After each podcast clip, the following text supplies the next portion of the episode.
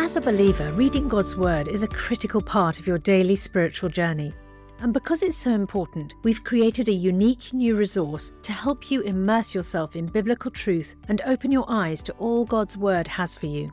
It's a free PDF download called The Word One to One that takes you on a guided journey through John chapter 1. With biblical text and short commentary, each page provides insights that will strengthen your faith in an easy to read guided format. There's truly no other resource like this. Download your free PDF copy today at premierinsight.org forward slash resources. That's premierinsight.org forward slash resources.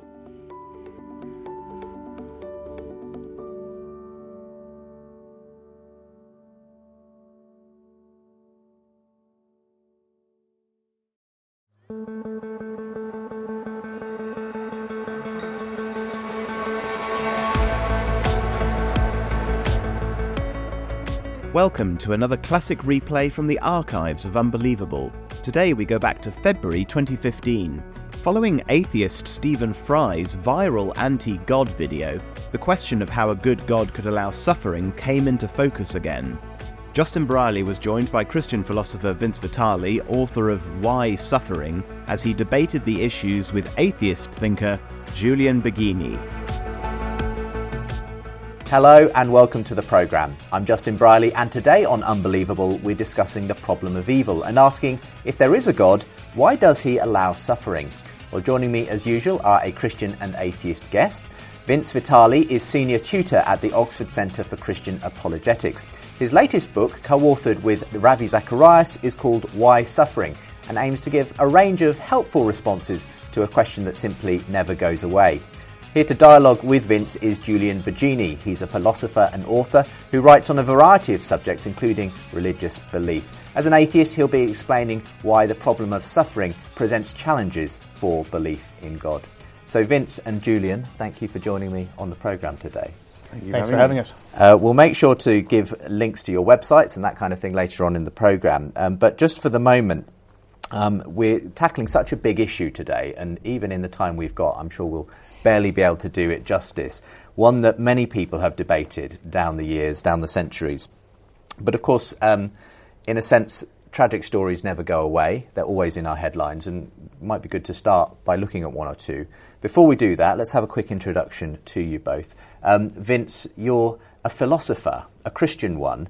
Uh, you work out in Oxford. How did you get into all that? Uh, I didn't grow up in a Christian home uh, myself. Uh, I grew up in uh, sort of a culturally Catholic home. I guess if you had asked me if I was a Christian, I, I probably would have said yes, but it meant that that was something I was born mm. into as an Italian American from New Jersey. Uh, I went to university and I, I met some people who, when they said they were Christian, it seemed to mean something different. It seemed mm. to have a, a, practical, concrete relevance in their day to day life. That gave me pause uh, and I began a sort of search about what it was that these people believed. My assumption at the time was that in order to have faith, it had to be blind.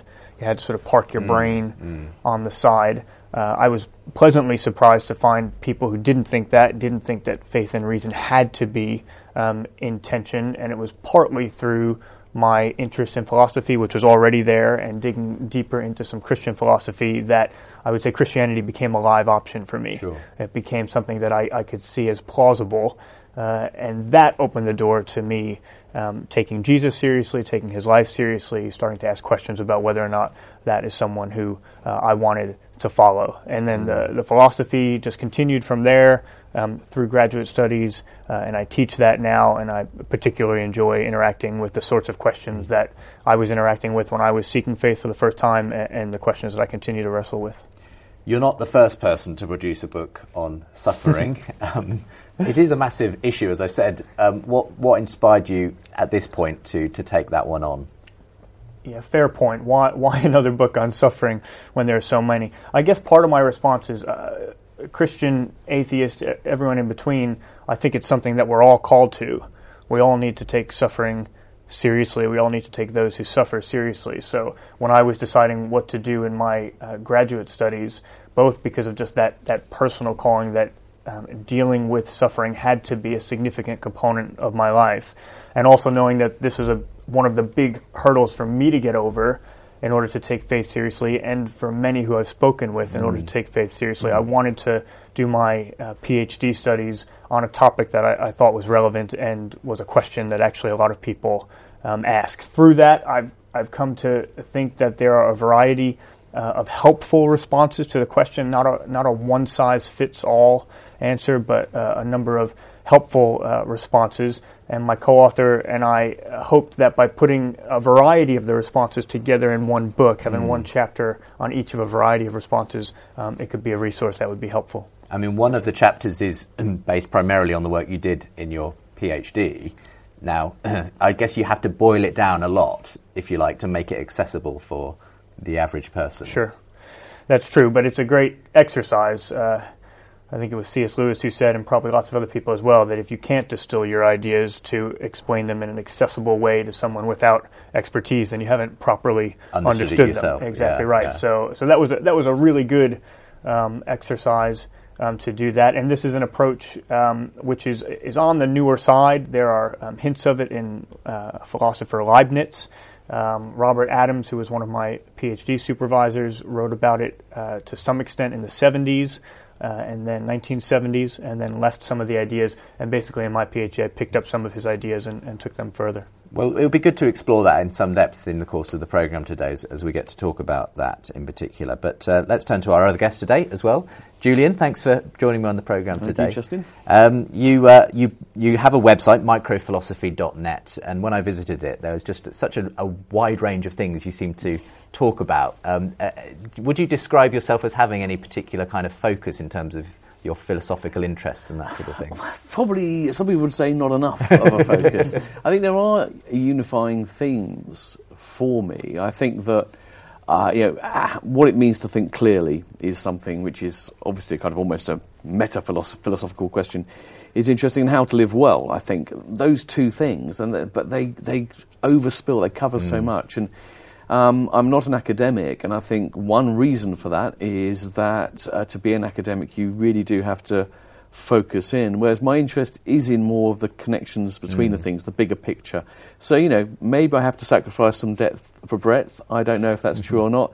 Um, if I do, I think some people have got to do that. There's a division of labour mm. in philosophy, and um, I'm, I'm not one made for the deep, deepest minds, perhaps. you probably wouldn't, though, describe yourself to, to, most people as an atheist philosopher. Presumably, your philosophy doesn't isn't particularly linked to you being an atheist, but I guess it has some implications. It, it, it informs it, absolutely, it informs it. But um, you know, to say I'm an atheist philosopher would make it sound as though everything I'm arguing for philosophically comes from an atheist basis, and, and it, it doesn't. You know, I mean, uh, I think I would imagine that a lot of the arguments I make, except really when they involve religion directly, are arguments that I would hope people could agree with or disagree with, and independently of their mm. Religious convictions. And also, you know, on th- this is an issue where I find myself very much kind of in, in opposition to the Christian mainstream, but I'm also very willing to acknowledge what contributions can be made, to, particularly to how we ought to live mm. um, in religious traditions. I mm. think that it's daft to to just dispense with them. So, you know, yeah, I'm an atheist, and I'm I'm not afraid to say that. I'm, I'm not proud to say it's just what I am. But I wouldn't want everything that I wouldn't have to define everything about sure, me. You know, sure, yeah, absolutely. Well, that, that's great. That, we're we're going to be talking uh, about an issue that, in many ways, is a particular problem. You mm. could say for Christians and theists. But at the same time, is something that anybody, whatever their beliefs, has to deal with suffering. Mm. Um, obviously, our headlines are filled all the time with stories of one kind or another. and probably most recently, uh, there's been obviously the tragic event in Paris, which saw the murder of several journalists of Charlie Hebdo and police officers and so on. In a sense, that was an event that was perpetrated by people. Uh, it was a form of evil that you could say there was an intention behind. but then you do get other stories, and again, another similarly um, tragic case at the end of last year when in Glasgow a dustbin lorry mounted a curb, killing six people, three of whom were from the same family. And, and, and that, when I read that, made me think, gosh, it just seems so random, it seems so mm. wasteful. Mm-hmm. Um, why? you know, and that is always the question you come back to, don't you? Um, where do you begin with that kind of thing, Vince, when someone is struggling, probably on a personal level most of the yeah. time, with us with a situation, a circumstance that's painful. Um, I'm guessing you don't roll in straight away with your PhD thesis at that point. Certainly not. Um, yeah, I think that's the first thing I'd want to say. Uh, it's not always the time to address or to try to respond to the question, why, why, uh, why suffering. Uh, I have a, a, very uh, poignant example in my own life where uh, my aunt was conveying to me some terrible suffering that she had been through, and I did jump in with some of my more abstract philosophical ideas. This was many years ago. Uh, and she listened to me uh, patiently, and then she said, Vince, that doesn't speak to me as, as a mother, mm. uh, which I have come to think was a very fair um, response. And I hope has uh, helped me to listen a lot longer and to ask a lot more questions before I would think it would be uh, even time to have a mm. conversation about, mm. about the question of why. And when I listen to events like this, I mean, one thing that's important to me um, is I think we need to say things like that are evil, mm-hmm. uh, that they're objectively evil, that they really are evil. Um, and I hope that my Christian worldview um, and my understanding of God allows me um, mm. to do that. Uh, I mean, you, I see how that could easily be said of the Charlie Hebdo um, tragedy. In a sense, though, in what sense is a, a, a bin lorry crashing into people on the street at Christmas time evil? Is it simply just a tragic accident? I mean, do, do we ascribe evil in that case? Sure. I think I would want to. I would want to use strong language there. Um, I'd want to use strong language, and I think, you know, from my Christian point of view, not to say that um, there aren't other ways uh, of talking about this, but from my Christian point of view, you know, each life is sacred. Mm. Um, each person is created in the image of God. Each person is loved by God. And so, whatever explanation we give to the question of why, the fact that something sacred, a human mm. person, um, has suffered or has been uh, affected in that sort of way, I think we should say that that's evil. We should say that our starting point has to be that uh, something is bad about mm. that, uh, and that's not ultimately what we should desire, and not ultimately what um, uh, what a God would want in the end. Same question to, to you, Julian. When, when you are confronted mm. with tragedies or people who are going through something, what's your response to them on a practical level? Well, I mean, it's, it's very difficult. I, I think it's very hard to say anything that can be of help to people. Um, you know, if you say people, it's going to be all right, for example, that can mm. be so trite. I mean, mm. you know, mm. often even for a start, that's not really ever really true, actually. Things are never all right again for people when they've been through these things. Things can get okay again, but things are never the same. But also, it can seem not credible at the time. And, you know, I think that the most difficult thing, well, you know, there's a kind of suffering of having to be around, with someone who you love, who is suffering, mm. and being unable to help mm. them. Mm. Ultimately, I think all you can do is, you know, be there for them. And it sounds so thin, but ultimately, that's the only thing you can do. They, they know that they're loved, that they have support, that you have the, their sympathy is with them. But you can't pretend you can take that pain away, and you can't pretend to mm. explain it or, or justify it. And then people need, in their own time, to work through it in whatever way they do. Do, do you ever go down the route as an atheist of trying to say that there, there's going to you're going to see why this you know there's a reason behind this. No, I no, mean, I, you just can't go down that. No, route, I know you, you. No, I don't think you can. And I think that's uh, it's it's interesting how difficult it is. Pe- you say that people naturally ask why, and mm. they do actually a lot of the time. And mm. I'm always a bit baffled because I, I know it's possible to break that habit because I think that if you get accustomed to a worldview in which you accept that you know things don't happen with an ultimate purpose, things just happen. You do stop asking why after a while, genuinely. Mm. Um, so you know, if if I you know I haven't, I've been lucky so far. I haven't had a major disease, but I had a a worrying um, diagnosis. Well, worrying symptoms which weren't yet diagnosed. Mm. There's a potential of being something serious mm. and life threatening, and I didn't ask myself why me. Yeah, you know, yeah. I, I, thought it happened to other people. You know, of course it could happen. I kind of expect mm. at some stage something really nasty to happen. Mm. So you can get out of that way of thinking, but it, it, the default for people is to want to know why and to think there must be a reason. And if that's what people are thinking, it can be very hard to say there's no why. It just happens. Sure. Yeah. Uh, I just wanted to pick up on the the importance of, of just being there um, with someone uh, and affirm that. I think that's one of the things, you know, from my Christian perspective, that's one of the things, and this is not a statement of its truth or its falsity, mm. but it's one of the things I value about the Christian tradition in particular, uh, is that if there's a God who actually has lived a human life and actually suffered and knows what um, suffering is, then for anyone who's who's suffering, I can say to them that they don't need to wonder whether there's someone who exists who understands what they're going through, or if there's someone um, who cares. And that's that's something that's attractive to me about my faith. That I don't think anyone ever has to go through suffering in isolation, and I can offer my faith and, and my God as someone who understands and who can be there uh, amidst that. And I and I agree. I agree in a sense with what you said about it will never be all right. I just I want to be really careful, and I think you do too, to not say, uh, well, it's not a big deal that you've gone yeah. through this terrible piece of suffering, or that's fine, but don't worry, you'll see eventually that um, that that that wasn't really evil, or, or, anything along those lines. And yet, at the same time, I hope that because I do believe that there can be an afterlife, which can be and you believe in that sense the why question is one that everyone should and can ask. That is one that we do naturally ask, which is not to say that we can't get to a point where we stop asking that in the same sort of regular way.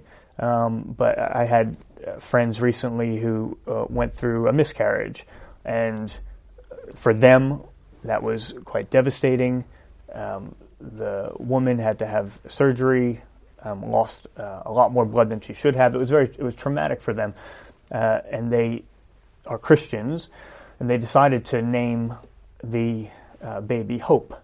Because um, from their perspective, they really do believe that there's the possibility of being a family together um, with that child in heaven, which again is not an argument for the truth or the falsity of the Christian faith. But when we're talking about res- how do we respond mm. to real life suffering, it's something I really value about my tradition that I can call it evil, but I can also say that there is real hope and at the same time, I can say there is always someone who knows what you've been through. I'm going to pick up on something you said there because I, what's quite interesting is that I can see how what you're saying about if you believe that God is always there for you, that can be a kind of a comfort. But on the other hand, I'm, i think you'll agree with me on this that there is a tendency for a lot of people to actually dismiss Christianity on that basis that, oh, you know, you just got this comfort Mm. And actually, it's a lot more complicated than that, isn't it? So, first yeah. of all, it's at times like these that people go in different ways, and for some people, it's a crisis of faith. They, they lose someone, there seems to be no reason for it, they can't understand why their loving God would want it for them, and they really struggle with that. And that's one thing. And another thing is that no matter how profound people's faith are, you know, it, it doesn't stop it being really, really hard. And I think this is a very interesting point about this, because, you know, people often say there are no you know, atheists in foxholes is the old phrase. But, you know, at the graveside, you know, there are very few people who act, as it were, as if they're 100% convinced that this is just a temporary separation and they're going to be together. You know, the, the separation feels very, very real. And there's not, you know, if you ever see someone with the blithe confidence, like smiling out, oh, it's all right, we're going to see them soon. That's really weird and isn't actually and, and isn't typical. what happens. It isn't what no, happens. absolutely. But uh, I mean, there's a there's a real struggle there. Absolutely, you know, you've I've lost people I love. You've lost people you love, and and I miss them. Um, and yet, uh, uh, I have been at memorial services, uh, funerals um, of Christian friends who believe with strong conviction that they're going to see this person again mm. and they're going to be in great friendship again. And it does look different, and you really you find both in full measure. You find the grief, but you also find I mean, celebration. You, you sort of write about this interestingly in terms of Jesus. There's the story of him raising Lazarus from the dead, and yet the most, one of the most famous verses in Scripture, Jesus wept, and and you, you, sort of say, well, why did Jesus weep if he knew he was about to raise his friend Lazarus? Yep. So and, and draw out this point about that that Jesus kind of understood the nature of the suffering we go through. I think that's that right. I think I think both can be there in full measure. That that real weeping and note there that Jesus, Lazarus' sisters Mary and Martha are not very impressed that Jesus has come late and their brother has died before he gets there. And it, it could have been the time where Jesus says, "Well, here's why I had to wait. Here's my reasoning. Here's why. Here's why suffering." He doesn't do that, which I think is a good model. He just weeps with them. Um, but then also there is the celebration at the rising of Lazarus, and that pointing to the fact that there can be an afterlife and we can mm. live together um, with, the, uh, with people. There is a flip side to this, though, which I'd, I'd like to hear your thoughts on, which is that for a lot of Christians believe that as well as eternal salvation, there's eternal damnation. Now, and whenever I talk about this with Christians, they're obviously very careful to say that it's not for them to judge. Sure. So they will not have an opinion about it's not for them to say whether someone is going to go to hell, even though intellectually they they believe that without having accept Christ into your life, you won't go to heaven. But that means that there must be situations where you lose someone, where someone dies, and at the very least you have grave cause for concern. That person, you may not meet them again. It might be your mother, your brother, your father, your daughter, your son. And it's, it's not just, it seems to magnify it they haven't just suffered and died, they might be facing eternal torment. Isn't that, isn't that far more discomforting than any comfort you could get that you're going to be reconciled with some people in yep. the afterlife? Fair challenge, very fair challenge. Um, I think that I can always hold out hope for anyone who um, who has died. Uh, I uh, I think that partly because I've seen in my own life, it's often been when people who uh, I love have been closest to death. My dad has um, been close to death at times and hasn't um, hasn't passed on. But it's in those times that uh, my assessment of the situation is that actually his kind of spiritual sensitivity is heightened in those times. We can give different explanations for that, but mm-hmm. um, uh, God is reaching out to him in an even stronger way uh, in even those moments before he might die. So I never want to say that I can't have hope for someone that they could wind up uh, in heaven. And in that sense, I think I can always kind of retain that hope. Um, but there is that reality in the Christian faith, and different Christians think of this differently. Um, some think of this as an eternal conscious state. John Stott thought of it as uh, an annihilationist view, which would be more perhaps like an atheist view where mm. um, we cease to exist. Um, but from my perspective, I think it, it is uh, important that we don't take um, medieval paintings of fire and torture uh, and just kind of put that uh, on uh, onto Christianity as the assumed understanding of what hell would be like. My understanding uh, of hell is that if a person in their heart doesn't want to be um, with God, um, God's not going to force someone to be um, with them. I think that would be a terrible state to be in because I think we were made to be in strongest relationship with that person, um, God. Um, but what exactly that state uh, looks like, uh, I don't presume to have um, a lot of, of, knowledge of knowledge about. But I see it as um, a, a, place of choosing not to be, not to live in relationship with God, not as a, a not as a place that God sort of sends you so that um, He can find the worst ways to torture you, yeah. but actually him allowing you to live with that choice. I mean, does that help or, or not so much? I don't know whether that kind of well, if softens the blow. It, it, it softens the blow if you don't believe that whatever hell is, it's a place where people are going to suffer in perpetuity. If it's some kind of annihilation, then it that helps to a certain extent. But I still think it sort of it, it leaves a, a, a, kind of a, bitterness there because you know, even if it's just an absence from an eternal life, you know, in that mm. eternity, you're going to have this awareness of this lost opportunity. And I guess, and, and the other thing that I have to say, though, that I, I, find difficult listening to that is, you know, you say about it, it's choosing not to live with God. I mean, that really isn't how it feels. I mean, I, I, I actually get quite agitated when mm-hmm. um, Christians describe atheists like myself as people who have, are choosing to reject God or choosing to reject Christ. Because that's not how it seems. What it seems to us is we simply we can't believe in God because it doesn't add up to us for one reason or another. Now, if that's because we're too stupid or or blinded or whatever it might be to see it, that's one thing. But it's certainly not a choice. It's not a rejection of God. And so I do find it hard to see. I mean, Sure. we don't drift too much into No, I find it, I- yeah, I, I- find it hard to see how God I would, I you think, know. that's, I think that's fair, and I and I would just want to say that because of the way I understand God's character and His love for each person, um, that He would ensure that at some point, even if it is in those dying moments, He would ensure that each person does have an opportunity to choose Him if that's what they would desire. What I wouldn't want to say is, Julian, you you have had. Um, the choice, and it's it's your fault for not making that decision at this point. Only God knows our stories and how He's reaching out to us and when that time is. We, we are just going to have to um, go to a break, and when we come back, I'd like to specifically tackle um, at least one or two of the ways in which you do address the issue um, of, of why suffering in the book. Um, so, we're talking about suffering on the programme today. I'm Justin Brierley. My guests today on Unbelievable are Vince Vitale from the Oxford Centre for Christian Apologetics. Find out more about him and the centre at theocca.org. And his latest book, co authored with Ravi Zacharias, is called Why Suffering, aiming to give a range of helpful responses to this question about suffering, why God allows it, that simply never goes away. Uh, Julian Baggini is my other guest. He's an atheist philosopher. Uh, you can find out more about him at microphilosophy.net, and he's asking some of the challenging questions today on the programme that aims to get you thinking. We'll be back in just a moment's time. Before we rejoin the rest of today's podcast, I've got a very special offer for you to help you have an even more meaningful spiritual experience this Easter. As you know, N.T. Wright is without doubt one of the greatest Christian thinkers and apologists of our time.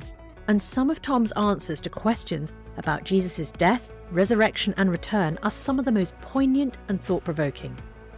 That's why we've created a brand new downloadable devotional resource that's perfect for the Easter season featuring these questions and Tom's answers.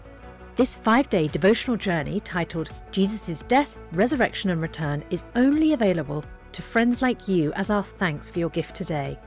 And remember, your support is truly critical to help keep resources and podcasts like Ask NT Wright Anything and Unbelievable going strong, because this ministry is completely funded by friends like you. So please give the very best gift you can today and make sure to download your copy of Jesus' Death, Resurrection and Return devotional at premierinsight.org forward slash unbelievable show.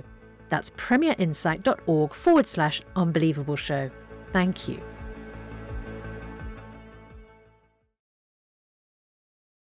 Well, welcome back to the programme. On Unbelievable today, we're discussing the problem of evil. Uh, it's the question that never really goes away as we ask if there is a God, why does he allow suffering? Uh, Vince Vitale joins me on the programme, senior tutor at the Oxford Centre for Christian Apologetics, and his latest book, co authored with Ravi Zacharias, is called Why Suffering.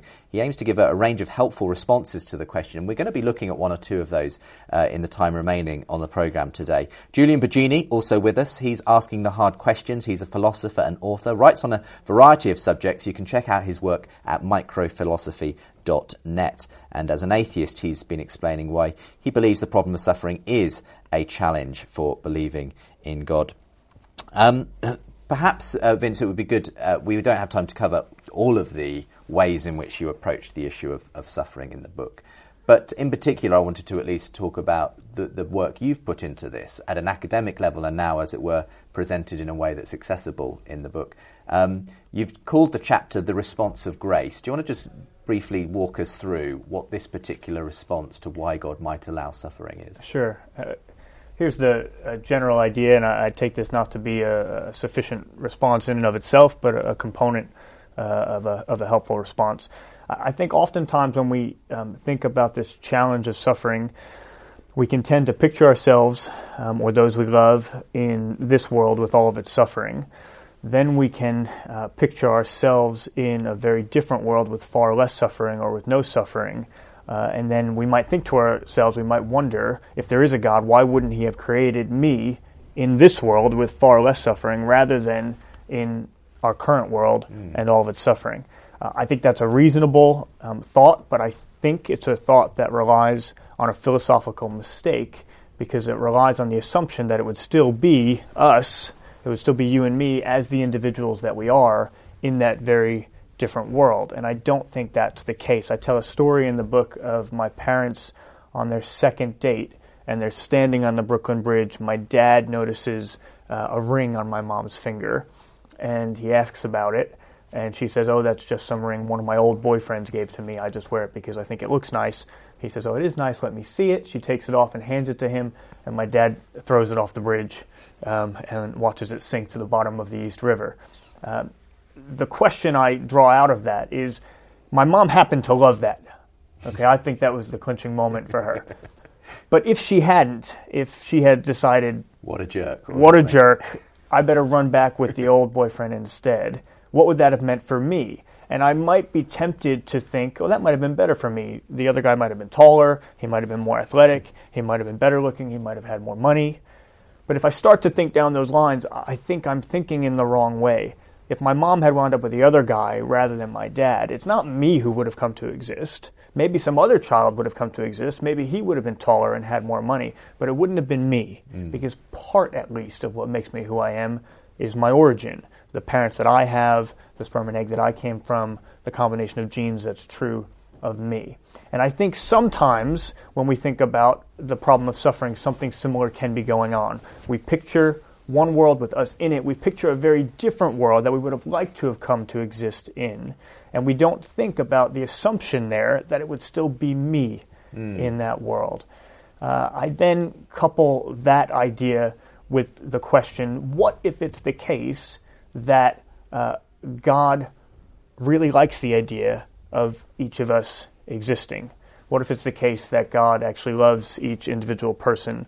Um, what if He created the sort of world that would allow us to come to exist because he mm. wanted us to exist, because he desired to um, invite us into relationship. But for uh, you to himself. exist as Vince Vitale required, probably in your parents' lives, and their grandparents' lives, and great grandparents' lives, a fair bit of suffering that kind of created the kinds of events that led to your parents meeting and, and you sitting here. That's right. And certainly, if, if whether or not my dad throws a ring off of a bridge can affect who comes to exist, then changing uh, big things about the universe such that it would be one that wouldn't have the um, threats to natural uh, disaster mm. or the possibilities of evil um, res- uh, as a product of free will would certainly be enough to, to say that we wouldn't come to exist, mm. or perhaps even beings of our type. And in a sense, the if you like, God is willing to allow that the level of suffering that we do therefore experience and see and, and evil and so on in the universe because he thinks the end product, i.e., you and me and Julian, is worth it in the end. Yeah, not because he desires the evil and the suffering. And I want to be careful here not to um, uh, portray this approach as uh, an overly instrumentalist one, where it's kind of is this suffering um, uh, allowable for mm. that end. Yeah. Um, I don't think of this so much as a greater goods approach where we say, here's the evil and suffering. Does the good outweigh the mm. evil and suffering? Mm. I think of it more of a love for individual persons approach. I don't think the primary question in God's mind is one of a calculation of whether or not we get overall maximal value or mm. greater mm. world value on this approach than on that approach. I, I see God as aimed for um, beings like us and perhaps also the individuals that come to exist and creating out of love for those. That doesn't mean that it's an easy choice, just like I don't think it's an easy choice for human parents to decide to have a child. Um, you're doing something that you know full well if you do that willfully, is, is going to result in serious suffering because any child, even with the most favorable life, will undergo serious suffering and ultimately one day death. Mm. So you're doing something, even as a human parent, that you know is going to result in serious suffering and in death. But we think that it could be still an act of love or even an act of courage if it's done out of love for that child with a commitment mm, to do everything you can for that child with a commitment um, to make sacrifices for that child and so i want to think about god in a way that's that sort of way, analogous yeah, there that's between a really interesting way of putting it okay well you got here yeah. in a sense what sometimes is technically termed a theodicy um, a, a, way of explaining mm. why there might be suffering why god might allow that um, because mm. of some some other purpose, greater purpose, uh, mm. you know, what, what do you make of this particular well, was, I think there are several uh, problems with it. I mean, one is, is I think Vince is exactly right that in a way to wish for a universe in which there was no suffering would be to wish yourself out of existence. But that doesn't solve the problem, actually. What it merely shows is that, you know, actually, if you ask the question, oh, why did God, it, it, you, could, you can think intellectually it, it, would have been better for God to have created a world with no suffering or less suffering. That would have been better. Now, I wouldn't wish that for myself because it meant I wouldn't exist, mm. but hmm. it would still be better. So, you know, one can judge that it would be better without suffering while acknowledging that would mean not you, right? Mm. But the second thing is, is that the parental analogy is a, an interesting one, but I, I, I, don't think it works for what you're saying because, okay, let's take your, your parents. You say a parent loves their child, and that's why they, they bring them into the world. But until that particular child has come into the world, your mum did not love you before you were born. If the night you were conceived, um, one of them had had a terrible headache and uh, a different child had been conceived the next day, they would have loved that other child equally as much. Now, similarly, from God's point of view, it seems if you believe that God loves each and every one of us, and He loves us for who we are as individuals, not just because we're carriers of that might all be true, but until anyone comes into existence, the range of possible people who could have come into the existence is infinite. And it would seem weird to me to think that, you know, God had to arrange things in this way because in his plan, he wanted Vince, Julian, and Justin to come into the, into the world, as opposed to any number of other possible people who would have come into the world and would have been just as lovable. Because that would be the point. Your idea of God and the, an idea of a parent is not that they create children or human beings and they only love the ones that fit their pre-existing template of who they are. Yeah. They love them whoever they are. Mm. So I can't really see how this uh, explanation actually explains why and, why and God did analogous. No, yeah. no, okay. I, I, think, yeah, right. No, good, good challenges. Yeah, um, I don't, I don't want to commit myself to saying this is the only universe God has right. created. Um, so maybe it is the case that God has created those other universes um, that would have been better in some objective sense and would have included other people. All I want to say is that it's not clear to me that God has shown he's done something wrong if he also creates our universe and the individuals that are included in this universe. If we think to ourselves, God has wronged me by creating a universe like this, I think that's at least a more complicated question than it initially yeah. seems like. If I wouldn't have existed otherwise, and if I'm offered a life that mm. is good mm. on the whole. But uh, I agree uh, that there's no reason to think God wouldn't have loved other beings, other types mm. of beings, or even other beings like human persons who are different individuals. And I have no problem um, with with speculating that mm. God could have created lots of universes with lots of um, different types of uh, of individuals as well. Mm.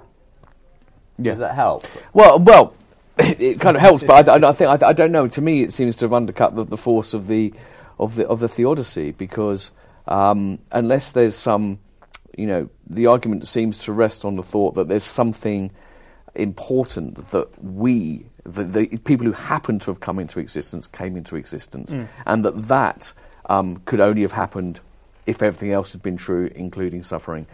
And I'm not sure what you said there really are, uh, deals with that problem. Um, yeah, so I'm, i mean, I'm happy to defend that a, a little bit as well. Uh, um, all, all, I feel I, I, want to say and need to say is that however many types of beings God has decided to create, and I don't think He would have an obligation to create mm. every single kind, yeah. but whichever ones He create, He created them out of love for the individuals um, who came into existence. I think that's all um, that uh, that I need to say um, on that point. And, and as long as he does that, I think I think I'm okay. Um, with with the way I'm understanding it, um, it's not the case that God would have wronged any of the beings who He didn't decide mm. to create, right? Because they never they never come to exist. So it's not like they've been harmed or wronged by God making a decision not to create them or not to create them at a certain time.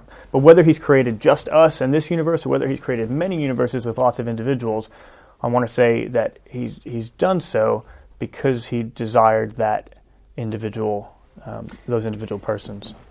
And right, those specific well, people, as opposed to it could have been. Well, any, that, that's that, a strange thought. Yeah, I think, and, that, and, that's a good. Yeah, that's a good. That's a good challenge. And I'm um, I'm I, I'm happy to think about the the approach on in two different ways.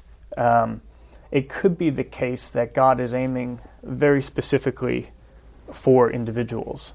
Um, but if you're someone who believes in free will, mm. and if you're someone who doesn't believe uh, in uh, Molinism, mm. uh, meaning if you're someone who doesn't believe that uh, before creation, God would know how every free person would act in any situation he could put them in, then even if God could know everything from an outside of time perspective, uh, the way that he knows certain things in the future is because they actually happen.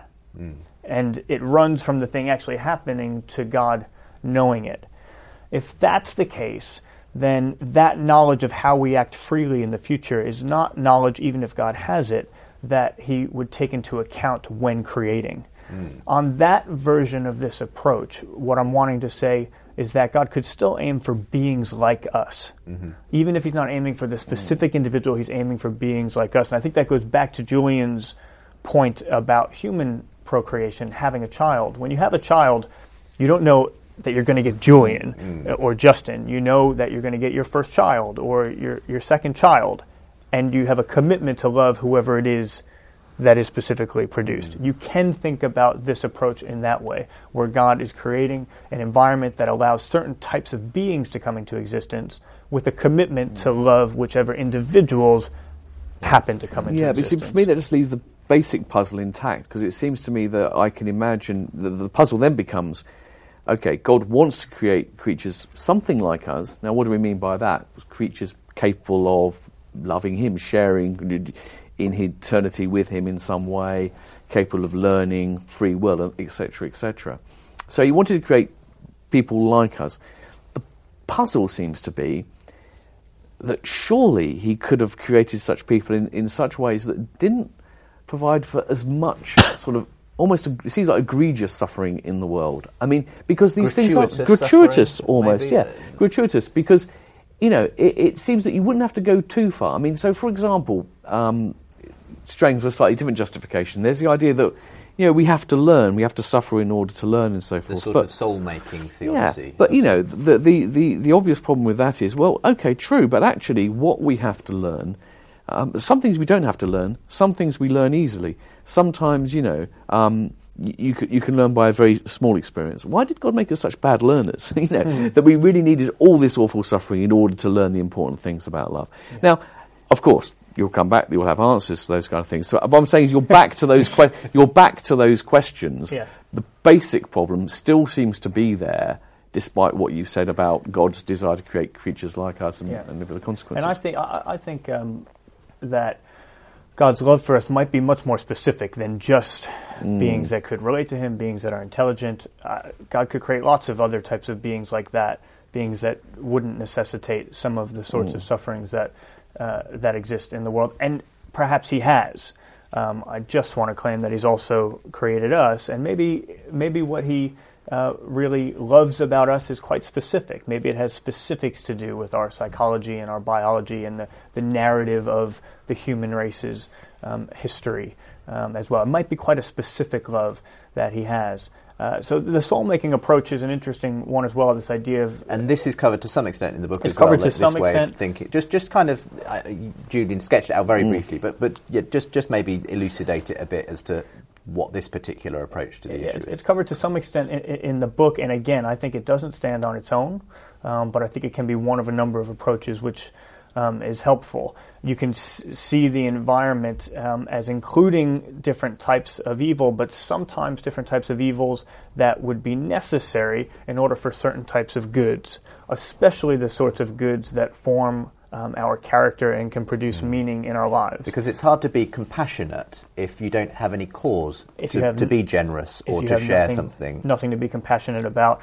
Um, it's not clear you can display courage if there's never a, a genuinely dangerous situation in which you would um, display courage. Uh, one way that I sometimes like to think about this approach um, is to ask people to think of two or three of the greatest lives that they think have ever been lived mm. in their in their estimation and then to try to subtract from those lives all of the suffering or even a significant amount of the suffering, the suffering that they responded to, the injustice that they fought against, the suffering that formed their culture and their character, and what happens quite quickly is that all of a sudden those lives don't look anything like the lives that we were initially that, that we're so inspired by. So inspired Sure. by. So that that's that's the the sort of general approach there, and and I I find I find that um, compelling to an extent, um, but I don't think that the bar can be that for any piece of suffering that we point to, I as a Christian should be able to say, and the soul making value of that is, or and the reason Yeah, for yeah. that is. Um, all the time, parents might have reasons for allowing a child to undergo something. A parent decides to move the family from one city to another. The child experiences that as genuinely horrible. It may genuinely be very difficult for the child.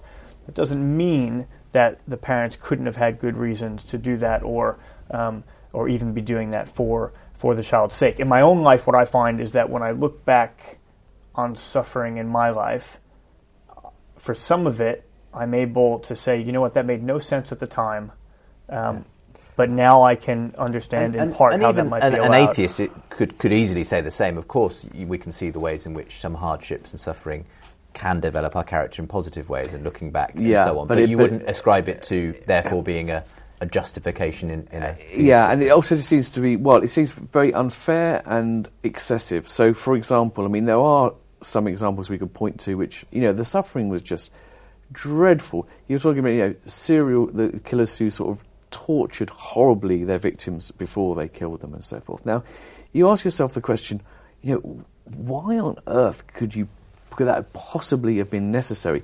Given the fact that if we're going to have the general idea that we need to have suffering in order to respond with compassion, well, most of us don't have to be confronted with that degree of suffering mm. to learn. So clearly, there's not a general principle. No, no, we really must have the most awful suffering, otherwise, no one can learn. Most of us don't. These are, seem to be you know, excessive cases where it's like completely over the top. But i i in that particular case, I guess Vince might want to bring in another theodicy, that free will. You know, Yeah, and- as the someone who is carrying out Well- such a murderous, torturous act. Well, uh, we're, we're again, uh, but we're, yes, that- but the, the problem there is that I mean that seems odd again because whatever free will means, um, it, it's clearly a capacity. The capacity to free will is is got to be something that people vary in their ability to exercise. You know, psychopaths and sociopaths, they do not. You can't. There's no credible account of free will which can say no, no. Those people had exactly the same degree of free will as an ordinary person. They have some, you know, major flaw, and that is a flaw which has emerged in the natural world, which, if you're Christian, God has created.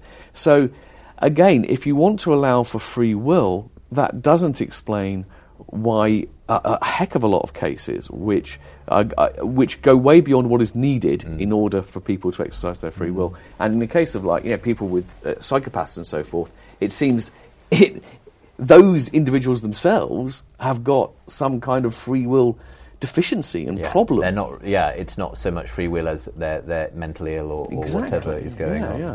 I think it's important, you know, from my perspective, that there is, although I completely agree that you know suffering often seems excessive, um, uh, and that there are certain approaches which I would particularly not want to say this is a good approach for that type of suffering. I would not want to say that oh the world is a is a classroom that we're learning through, and someone had to go through truly horrendous suffering in order to learn. There are certain ways that are appropriate to teach someone, and there are certain ways which are not. So I wouldn't want to apply each approach to, to each, each type of, of case. It's important to me on my beliefs that there is a limit to um, the extent to which we are, uh, in a sense, uh, required to be in this state of suffering, that it lasts for a certain amount of time, that there is a certain pain threshold after which our bodies um, turn off.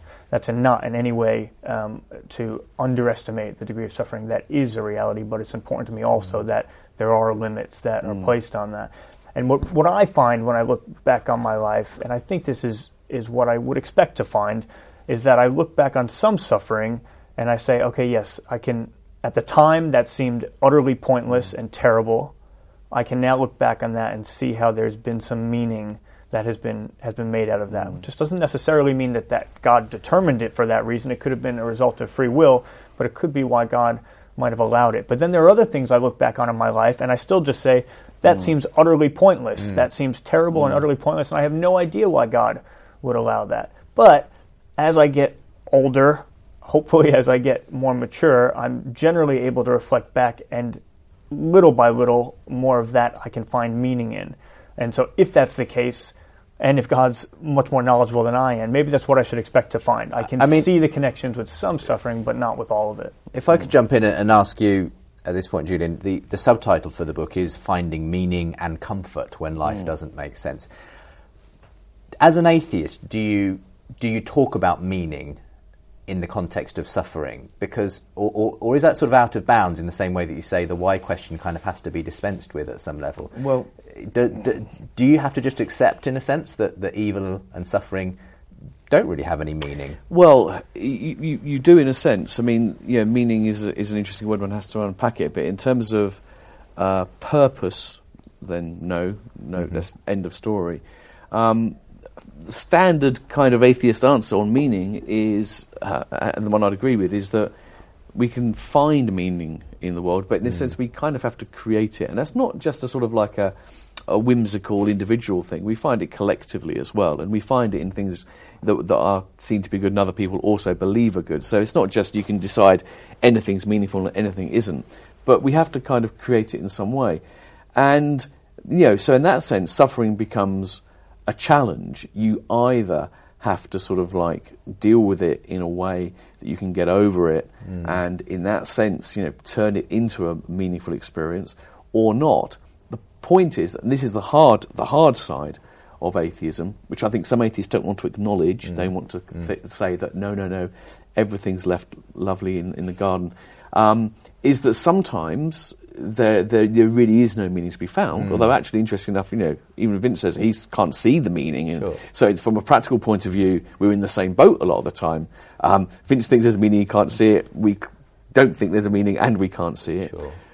Sometimes, though, you know, things go wrong, and you know, you're talking about looking back of your life, but you know, we're here as the survivors. You know, there are people who can't deal with the suffering, who, who, who take their own lives, or who, who go under in some other way. And you know, the, the, the, the difficult pill of the atheist worldview is to accept that you know, for some lives, there is pain and there is suffering, and there is no redemption. That is a deep, dark fact about the universe which we have to accept that is not necessarily easy to do. But the fact that it's difficult to accept it from the atheist point of view is not a reason itself not to accept it. The atheist would say we have to just be honest and accept that there are awful things about the universe, and they just are. Unbelievable with Justin Brierley. We're going to go to a quick break now. Vince and Julian back with me to conclude the discussion in part three of today's programme for you, as much as the problem of suffering does present a serious challenge to Christianity, Vince, what do you make of, as it were, where an atheist goes when it comes to suffering? Would is it easier for an atheist, or, or at some level, it could be said, and I've heard other people say, in, in a sense, I'd rather be confused about what God's up to when it comes to suffering, rather than hmm. thinking there really just isn't any meaning, and we're just floating, and it's it's all random at the end of the day that's not what you've said, but, but sure. that's what some people sort of sure. do say. Yeah, I, I mean, I, you know, I take great comfort in the hope that I, I think I can find in a loving God existing and in the possibility of, of an afterlife where, where, people can have a, great um, eternal life. Um, I pretty recently had uh, an experience with my best friend's father where uh, he was on his deathbed. My best friend asked me to go and, and, speak with him. His understanding, he did believe that there was a God of some sort, uh, but his understanding of what it meant to be right with God was try to do more good than bad. If you've done enough good, at the end of the day, you're going to go to a good place. If you haven't, you know, then you're in trouble. And he reflected back on his life uh, and was coming to the conclusion that that he was in trouble. and you know, I was so thankful to be able to sit there and think, no, hope is not lost, even on this person who is just, mm. you know, days from their death. And I can say, not only does a God exist, but a God who is not like a Santa Claus or a Father Christmas who's just counting your goods and your bads, mm. a, a God who loves you more unconditionally for that um, from my Christian perspective, a God who did himself everything that was necessary in order for you to be right with him, not relying on you to be able to do enough to make yourself right with him. Uh, and so, from that perspective, I think that's really significant. You know that that I, I, never feel like there's a point at which someone is beyond hope, mm. uh, and that that's something that um, that I can share someone, even if it is uh, in their final days. I think that's significant. Uh, I mean, another question I want to raise. I'd be interested to, to hear you talk about this, Julian, uh, from the atheist perspective. Is is that because I think we'd agree we we need to be able to say when we, especially when we see horrors, that is evil, that mm. that is objectively evil. Um, do you think that there's a challenge to saying that from an atheistic perspective? I have my sort of you know way of saying of, of that I believe I can say that because I think at the center of all reality is a moral being who's loving and good, mm. and evil are things that contradict that. Um, is that a challenge for atheism, or do you think that there's a, a good way to respond to that? Uh, is it a challenge that you know that you're, you're, suggesting that there might be a problem for atheists being able to say that is wrong, that is bad? I'm wondering yeah. how. I just I, I identifying that something is yeah, evil no, I, I might, don't, might be a, a I, don't actually. Issue. No, I don't actually see the problem. I think if you set up well, this is quite a complex issue in, in many ways. We'd appreciate for the final if, five if, if, you, if you set up if you set up the idea of objective evil in a particular way, that might become problematic. But you see, I think fundamentally, going back to the, this you know, classic thing, go back to Plato, the Euthyphro dilemma. I do think that's pretty clear here. I don't think there's a straightforward way in which accepting a theistic universe um, gives you something fundamentally that the atheists don't. And here's why because the old problem is you believe in a good God at the centre of the universe, this moral being at the core. But you have to ask the question what makes this God good? Now, if you say, well, you know, God, whatever, God is good because God is God and he, he decides what's good. Mm.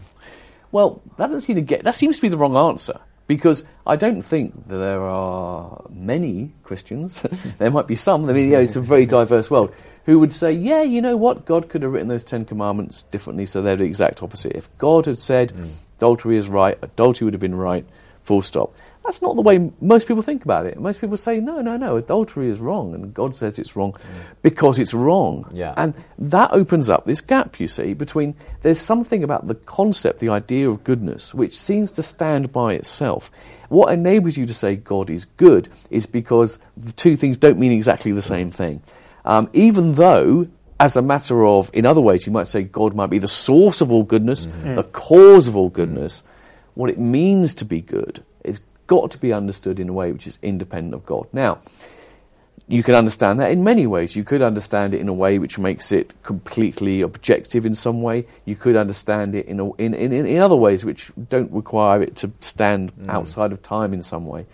Whichever way you do it, I think you know the same kind of thing is open to you as an atheist or, mm. or as a religious I think believer. I think you're right. Uh, at some point, anyone hits explanatory bedrock. Yeah. Right? We can keep saying why, why, why, and at some point, each of us is going to stop. I'm mm. going to stop with God's nature and say that's just how God's nature is. You're going to stop at something as well.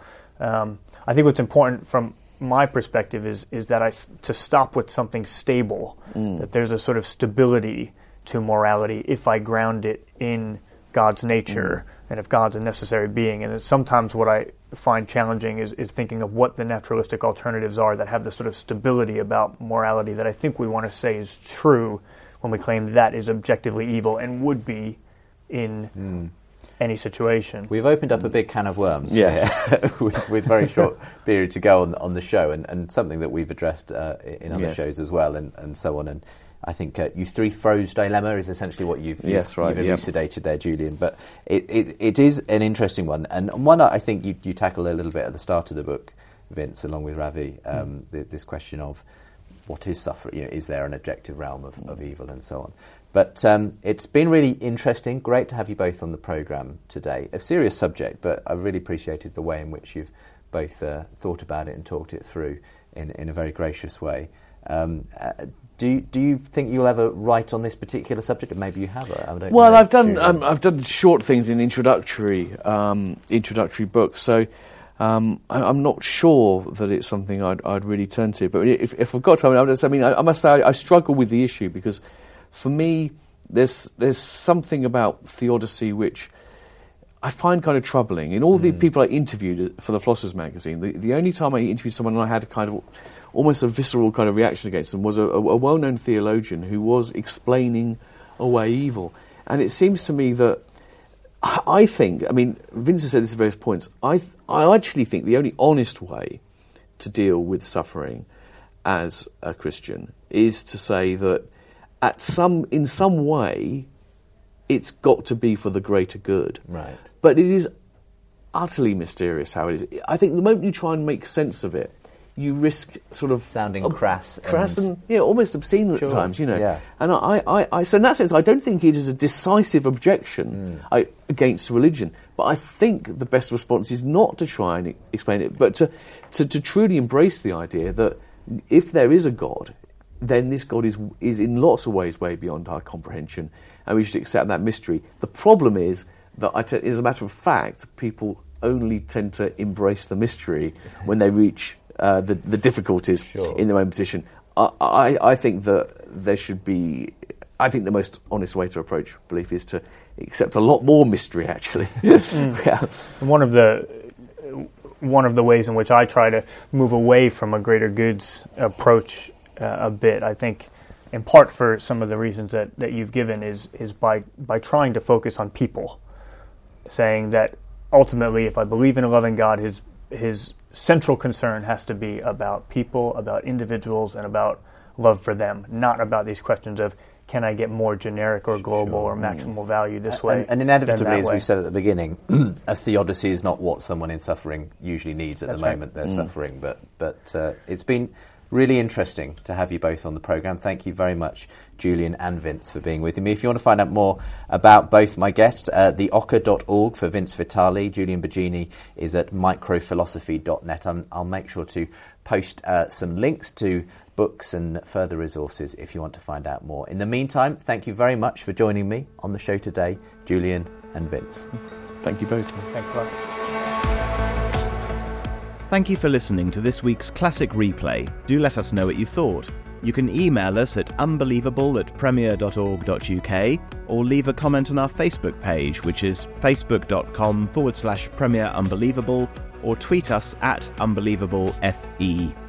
For more resources for exploring faith, head over to our website premierunbelievable.com and if you register there, you'll unlock access to all the content on the website and we'll send you updates and exclusive content through the Premier Unbelievable newsletter, including bonus videos and ebooks. That's premierunbelievable.com. See you next time for another classic replay of Unbelievable.